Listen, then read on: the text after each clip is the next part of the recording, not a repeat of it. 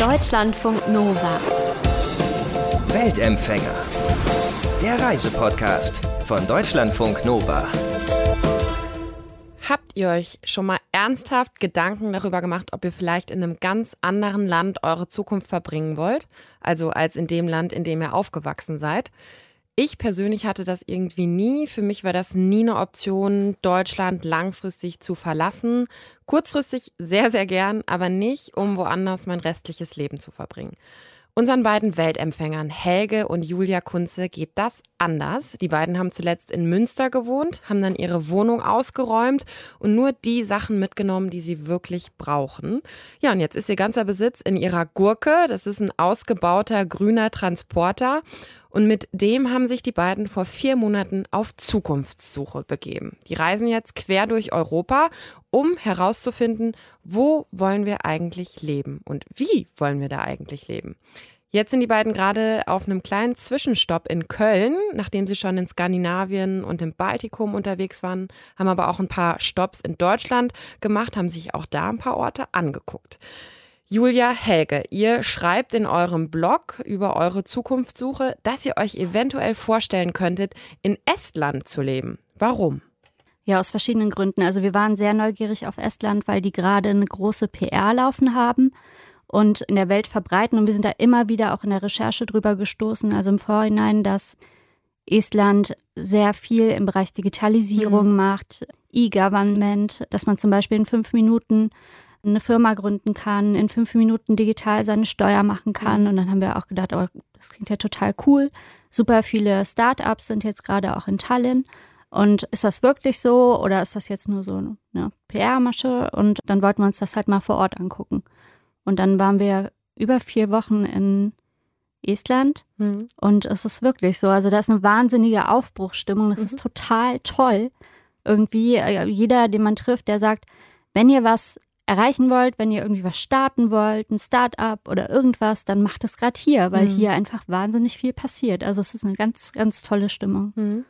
Wie war das menschlich? Was hattet ihr so für persönliche Begegnungen in Estland, die euch auch irgendwie gezeigt haben, ja, das könnte irgendwie passen? Also einerseits, ja, halt jüngere Leute, die halt, wo wir auch gedacht haben, ah, das passt jetzt einfach so, das ist ja wie in jeder anderen Großstadt. Mhm. Aber die ersten, die wir jetzt zum Beispiel bei einem Workshop kennengelernt haben, die sind erstmal so ein bisschen zurückhaltend, aber sehr freundlich. Viele, viele sprechen auch Deutsch. Und ah, ähm, ja, ja, hm, die lernen okay. Deutsch in der, in der Schule. Also man kann ja. nicht so geheimsprachmäßig da rumlaufen, ja. das funktioniert ja. nicht. Und die singen sehr gerne. Am Ende haben wir beim Workshop dann auch immer mehrere Lieder dann am, am Tag gesungen. Und es war irgendwie auch total schön irgendwie. Was für einen Workshop habt ihr da mitgemacht? Ja, da ging es um Nachhaltigkeit, und auch Zukunftssuche. Und da war ein Experte aus Belgien da. Also der, der, der Mann, der den Vortrag gehalten hat, der hat Kinderbücher geschrieben, beziehungsweise Kinderfabeln. Und die meisten Workshop-Teilnehmer, die haben auch einen Bezug zur Pädagogik, also viele Lehrer. Und ja, da ging es dann einfach darum, wie erreicht man ähm, vielleicht jetzt nicht äh, bestehende Menschen, sondern die zukünftige Generation in den Themen, in den großen Fragen, die ähm, ja, jetzt präsent sind und wahrscheinlich in Zukunft noch dominanter werden. Und das war dann natürlich interessant, weil er halt auch so, einen Querschnitt hatte durch äh, verschiedene Generationen. Also es war halt nicht ganz homogen, das äh, Publikum, sondern da waren halt jüngere und auch ältere. Mhm. Und dann konnte man natürlich auch äh, im Austausch immer statt äh, fragen, wie, wie seht ihr das mit äh, der Entwicklung von, von Estland? Und da gab es interessante Wahrnehmungen. Also wir wurden halt ein bisschen belächelt, weil mhm. dieses äh, Marketing und die, äh, diese Werbung, die wir empfangen haben, ja. ähm, die wird halt sehr kritisiert in Estland, weil wenn sie das Gefühl haben, dass es sehr viel Geld ist, was da irgendwie rausgeblasen wird. Okay. Was nichts bringt. Ja. Und dann ah. waren die so, was? Ihr seid wegen der Werbung hier? wir so, ja. Irgendwie auch unsere Freunde haben das alle irgendwo schon mal gehört, dass Estland so ein digitales okay. Land ist. Mhm. Und dann waren die total baff. Ja. Estland könntet ihr euch also theoretisch vorstellen, passt ganz gut. Gab es auch Länder, wo ihr sagt, nee, das können wir uns jetzt vielleicht menschlich nicht unbedingt auch vorstellen? Ja. Also wir waren auch in Finnland und es war von der Natur her auch äh, bombenschön, mhm. also genauso schön wie auch Schweden und das war ganz toll. Aber wir haben halt die Erfahrung gemacht, wenn man da über einen Wanderweg geht und Leuten so zunickt und grüßt, dann gucken die einfach weg und gehen weiter. Und das war jetzt für mich gerade als Rheinländerin echt schwer zu hm. ertragen. irgendwie. Ja, dann da halt haben nicht. Wir uns nicht so wohl gefühlt. Mhm, okay, Ja. also Finnland wäre jetzt nicht ganz oben in der Ja, Top für, Ten. für uns nicht. Also, Mhm. obwohl das ja ein, also es sollen die glücklichsten Menschen der Welt sein, Mhm. aber wir waren die ganze Zeit immer so, warum? ja. Ja, vielleicht macht Schweigen glücklich. Wie sehr würdet ihr sagen, hat sich euer Leben jetzt durch die letzten vier Monate verändert? Welche neuen Erkenntnisse habt ihr gewonnen? Ja, ich denke, es ist, generell ist es ein deutlich intensiveres Leben, einfach dadurch, dass sich so viel tut. Also es fühlt sich einfach sehr viel länger an. Mhm. Also vier Monate hört sich jetzt nicht, nicht spektakulär an, aber ja, gefühlt ist da einfach sehr viel passiert. Gerade weil man sehr viele unterschiedliche Eindrücke hat, sehr viele unterschiedliche Gespräche geführt hat. Ja, und viele Sachen zum ersten Mal gemacht hat. Ich glaube, das ist immer ein guter Indikator, wie, wie angekommen man irgendwo ist. Mhm. Also, also in meinem Leben vorher habe ich sehr selten irgendwie das gehabt, dass ich irgendwas zum ersten Mal mache. Vielleicht habe ich ein neues Bier probiert oder Mhm. äh, vielleicht habe ich irgendwie eine neue Wohnung gesehen, wenn ich jemanden besucht habe. Aber das äh, von der Frequenz ist das äh, ganz, ganz anders geworden. Und welche neuen Sachen habt ihr so zum ersten Mal gesagt? Du hast gesagt, in Deutschland vielleicht mal ein neues Bier, aber was waren so Sachen, die du jetzt zum ersten Mal gemacht hast? Also äh, zum Beispiel so Begegnungen mit, mit Tieren, das ist natürlich was. Ich habe das erste Mal so Hirsche in freier Wildbahn gesehen. Ich habe das erste Mal so einen Ameisenhaufen gesehen, der fast so groß war wie meine Frau. Ja, ich habe ganz spektakulär für uns beide war so ein Naturschwimmbad zu sehen, so einen aufgestauten See, den so eine Biberfamilie gemacht hat. Mhm.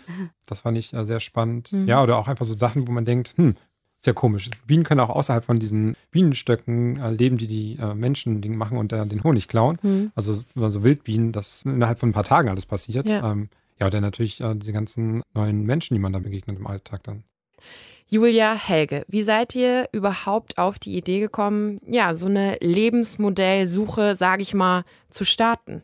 Ja, bei uns war das so, dass das eigentlich nicht so ein lang gehegter Traum war, was, ähm, was wir irgendwie immer vor uns hingeschoben haben und dann irgendwann gemacht haben, sondern das war eigentlich ein recht pragmatischer Ansatz. Also wir hatten eigentlich ein ziemlich normales Leben, also wir waren beide im Job angekommen, wir haben dieses Jahr geheiratet und Hm. ja, die nächsten Schritte wären halt gewesen, sich irgendwie ein, ein Haus zu suchen, einen Hund oder anzuschaffen, Kinder, ja, Ja.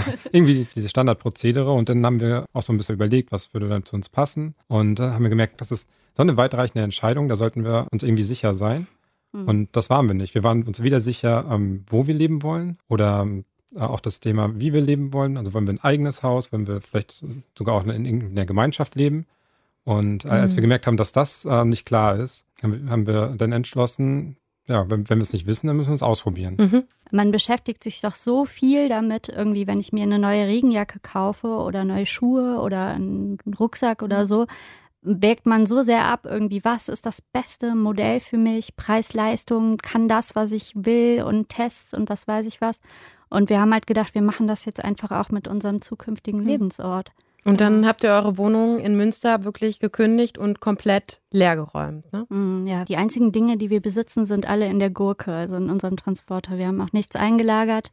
Wir haben angefangen, erstmal die ganz unwichtigen Dinge rauszuschmeißen und dann immer wichtiger über einen Zeitraum von sechs Monaten und haben da echt alle Zelte abgebrochen. Krass, das heißt, alles, was ihr jetzt besitzt, ist in eurer Gurke. Das ist ein sehr großer grüner Transporter, den ihr habt umbauen lassen und Mhm. in dem ihr jetzt ja, wohnt und rumreist und guckt, wo ihr leben wollt. Ne? Genau, das ist so ein Kastenwagen, äh, dreieinhalb Tonner. Ja, ein pragmatisches Ding, was ähm, für unsere Kriterien äh, ja, am besten passte. Ja. Man Ja, also- braucht wirklich nicht so viel irgendwie, um glücklich zu sein. Und jetzt merken wir auch, also so in der Natur zu leben, ist eigentlich viel wichtiger, als irgendwie das super schick eingerichtete Wohnzimmer zu haben mit jedem Pipapo. Hm. Also ja, das ist halt so eine Prioritätenverschiebung. Ne? Um vielleicht auf Prioritäten auch mal zu sprechen zu kommen. Ihr macht ja jetzt wirklich, also ihr reist rum, guckt euch erstmal an, okay, welches Land soll es denn erstmal werden? Habt eine Excel-Liste, wo ihr auch Länder miteinander vergleicht. Ähm, wie genau sieht diese Liste aus? Ja, also wir haben, ähm, wir haben natürlich schon jetzt ein paar Regionen ähm, besucht und wir haben äh, uns überlegt, äh, was ist uns wichtig. Ja, das sind dann so Punkte wie zum Beispiel, wie ist das Klima, wie ist die Infrastruktur, ähm, Internet. Genau, Mhm. Internet ist ein entscheidender Punkt. Und da sind dann irgendwie so knapp zehn Punkte geworden. Die sind dann auch unterschiedlich gewichtet. Und dann mache ich einfach das, was ich vorher halt auch gemacht habe. Ich habe halt vorher ähm, Finanzprodukte analysiert und ähm, geguckt, ähm, zu wem ähm, Mhm. würde das passen, was für ein Risikoprofil hat man und was ähm, erwartet man. Und das hab ich, haben wir dann auch versucht bei den Ländern zu machen. Also wenn, wenn klar ist, ähm, wir wollen im Sommer irgendwie keine Temperaturen über einen längeren Zeitraum von über 35 Grad haben, dann scheidet das einfach äh, in Europa ziemlich viele Länder aus. Mhm. Und ähm, da haben wir geguckt, welche bleiben noch übrig und dann gucken wir uns die an. Und ähm, innerhalb der Länder gibt es ja natürlich auch noch Unterschiede. Also es ist natürlich schon so, dass äh, Sprache zum Beispiel ein Faktor ist. Ja. Und ja, wahrscheinlich kann man in Schweden ähm, leichter mit der Sprache klarkommen als in Finnland. In Schweden hat man ähm, schon so ein bisschen das Gefühl, wie, ähnlich wie bei Holland äh, oder Dänemark, dass man ein paar Wörter sich so schon Mhm. ableiten kann. Ja. Und die Sprachen sind auch verwandter. Also wer schon mal in Finnland war oder äh, irgendwie mit Finnisch in Berührung kommt, der äh, hat wahrscheinlich schon äh, sehr lange Worte mit sehr vielen Umlauten vor sich. Das ist, das ist sehr schwierig. Was sind ganz klare K.O.-Kriterien? Also wann ist ein Land direkt raus? Also wir waren auch in Holland, das war bevor äh, irgendwie klar war, dass es eigentlich ein bisschen weiter im Norden sein muss. Und Holland ist ein schönes Land, da sind auch die Menschen, fand ich auch sehr sympathisch. Aber Holland hat relativ viele Ähnlichkeiten mit Deutschland, von, was so die Probleme angeht. Also es ist halt auch sehr dicht besiedelt. Da haben auch fast alle Bodenflächen haben irgendwie einen Zweck. Also entweder sind sie ähm, versiegelt, da ist irgendwas drauf gebaut, oder sie sind ein Acker oder sie sind irgendwie eine Holzplantage. Also da gibt es wenig Sachen, wo man sagt, das ist jetzt irgendwie für die Natur. Also wenn ich äh, irgendwo hinziehe, was ja schon ein Stück weit ein Abenteuer ist, Ja. dann muss das halt irgendwas haben, was ich nicht in der Heimat vorfinde. Julia Helge, wie geht ihr dann vor in den jeweiligen Ländern? Also was guckt ihr euch da an? Habt ihr einen Plan vorher, wo es genau hingeht und was ihr dann da macht? Wie gesagt, wir haben ja diese Grobkriterien, haben gesagt, wir wollen halt im Sommer eher in den nordischen Ländern sein, weil uns das vom Klima her mehr zusagt. Mhm. Und dann haben wir halt noch weiter geguckt, was sind Projekte, die man besuchen kann, haben Leute angeschrieben, die sich vielleicht mit uns treffen wollen und die wir so ein bisschen ausquetschen können. Und ja, gucken uns natürlich dann auch Nationalparks an, weil wir da einfach auch interessiert sind. Und vieles halt auch Zufall. Also zum Beispiel haben wir in Riga zufällig auf so einem Foodmarkt Steffen kennengelernt, der in Ostlettland äh, jetzt Ziegen hirtet Mhm. und äh, Käse da macht. Und der hat uns dann auch eingeladen auf seine Farm und äh, das war wirklich fast an der russischen Grenze. Ja. Und den konnten wir halt vor Ort dann den auch wirklich ausquetschen und alle Fragen stellen, die wir hatten, die man jetzt so als Tourist auch sonst Mhm. nicht äh, beantwortet bekommt. Ne? Ja, ich denke, das ist auch ein genereller Ansatz, dass wir ähm, Leute suchen, die das, was wir vorhaben, irgendwie schon gemacht haben. Also über einen längeren Zeitraum Erfahrungswerte haben. Und das hat uns auch äh, geholfen, so ein bisschen die Mentalität der Länder zu verstehen Mhm. oder der einzelnen Regionen. Die ist nämlich äh, durchaus äh, unterschiedlich. Also das ist sehr multikausal, wie äh, etwas wirkt. Also nur weil Länder räumlich recht nah beieinander sind, heißt es nicht, dass sie äh, ähnlich ticken. Ja. Also das äh, Ja. kann man, glaube ich, in Europa häufig be beobachten. Aber das war sehr hilfreich, einfach mit Menschen zu sprechen. Der, der Steffen, der lebt seit acht Jahren in, in Lettland und das sind natürlich gute Anhaltspunkte. Mhm. Ja, Mhm. klar. Und habt ihr eine Vorstellung davon schon, wie es konkret sein soll? Also, wenn ich das so raushöre, wollt ihr lieber auf dem Land leben als jetzt irgendwie in der Großstadt? Aber wollt ihr dann, keine Ahnung, in der Einöde leben, lieber allein? Oder könnt ihr euch auch eine, ihr habt ähm, im Vorgespräch gesagt, eine Kommune, habt ihr euch auch angeguckt? Oder welche Form, zu welcher Form tendiert ihr sozusagen im Moment? Ja, wir suchen immer so ein bisschen nach der möglichst artgerechtesten äh, Haltung Mhm. für uns. Und ähm, da haben wir halt schon gemerkt, dass es schon wichtig ist, auch mit anderen Leuten zusammen zu wohnen. Mhm. Und äh, das wäre jetzt so ein nächster Schritt, dass man irgendwie guckt, gibt es da schon bestehende Projekte? Wie machen die das? Kann man da mal eine Zeit lang wohnen? Ist da vielleicht auch was für uns dabei? Genau, weil man sagt ja auch irgendwie, ein ganzes Dorf soll ein Kind aufziehen. Mhm. Und äh, ich glaube schon, dass das auch wichtig ist, mit unterschiedlichen Leuten zusammenzuleben. Wo geht's denn jetzt als nächstes noch hin? Welche Länder guckt ihr euch noch an? Also im Moment sagen uns alle immer, wir sollen nach Portugal gehen. Mhm. Das kommt irgendwie von ganz vielen Seiten und deswegen, Sehr, sehr schönes ja. Land. Und genau deswegen fahren wir über die Schweiz, Frankreich, Spanien Mhm. nach Portugal und Okay. dann mal sehen. Mhm. Habt ihr euch einen Zeitrahmen gesetzt, wann ihr eine Entscheidung ja, getroffen haben wollt, wo es hingeht und wie? Oder seid ihr da offen? Also wir haben gesagt, dass wir gerne ein ganzes Jahr machen würden. Mhm. Kann aber natürlich sein, dass es dann noch darüber hinausgeht, je nachdem, ähm, wie klar die Entscheidung dann ist. Und vielleicht wollen wir dann auch noch mal ein bisschen intensiver Zeit vor Ort verbringen. Ja.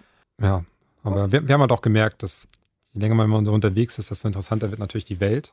Ähm, und es kann natürlich sein, dass sich das so ein bisschen rauszögert oder auch verschiebt. Aber generell würde ich schon sagen, dass es ein, ja, wahrscheinlich nicht länger als zwei Jahre geht. Aber wer weiß, vielleicht lebt ihr auch einfach in eurem Transporter, in eurer grünen Gurke.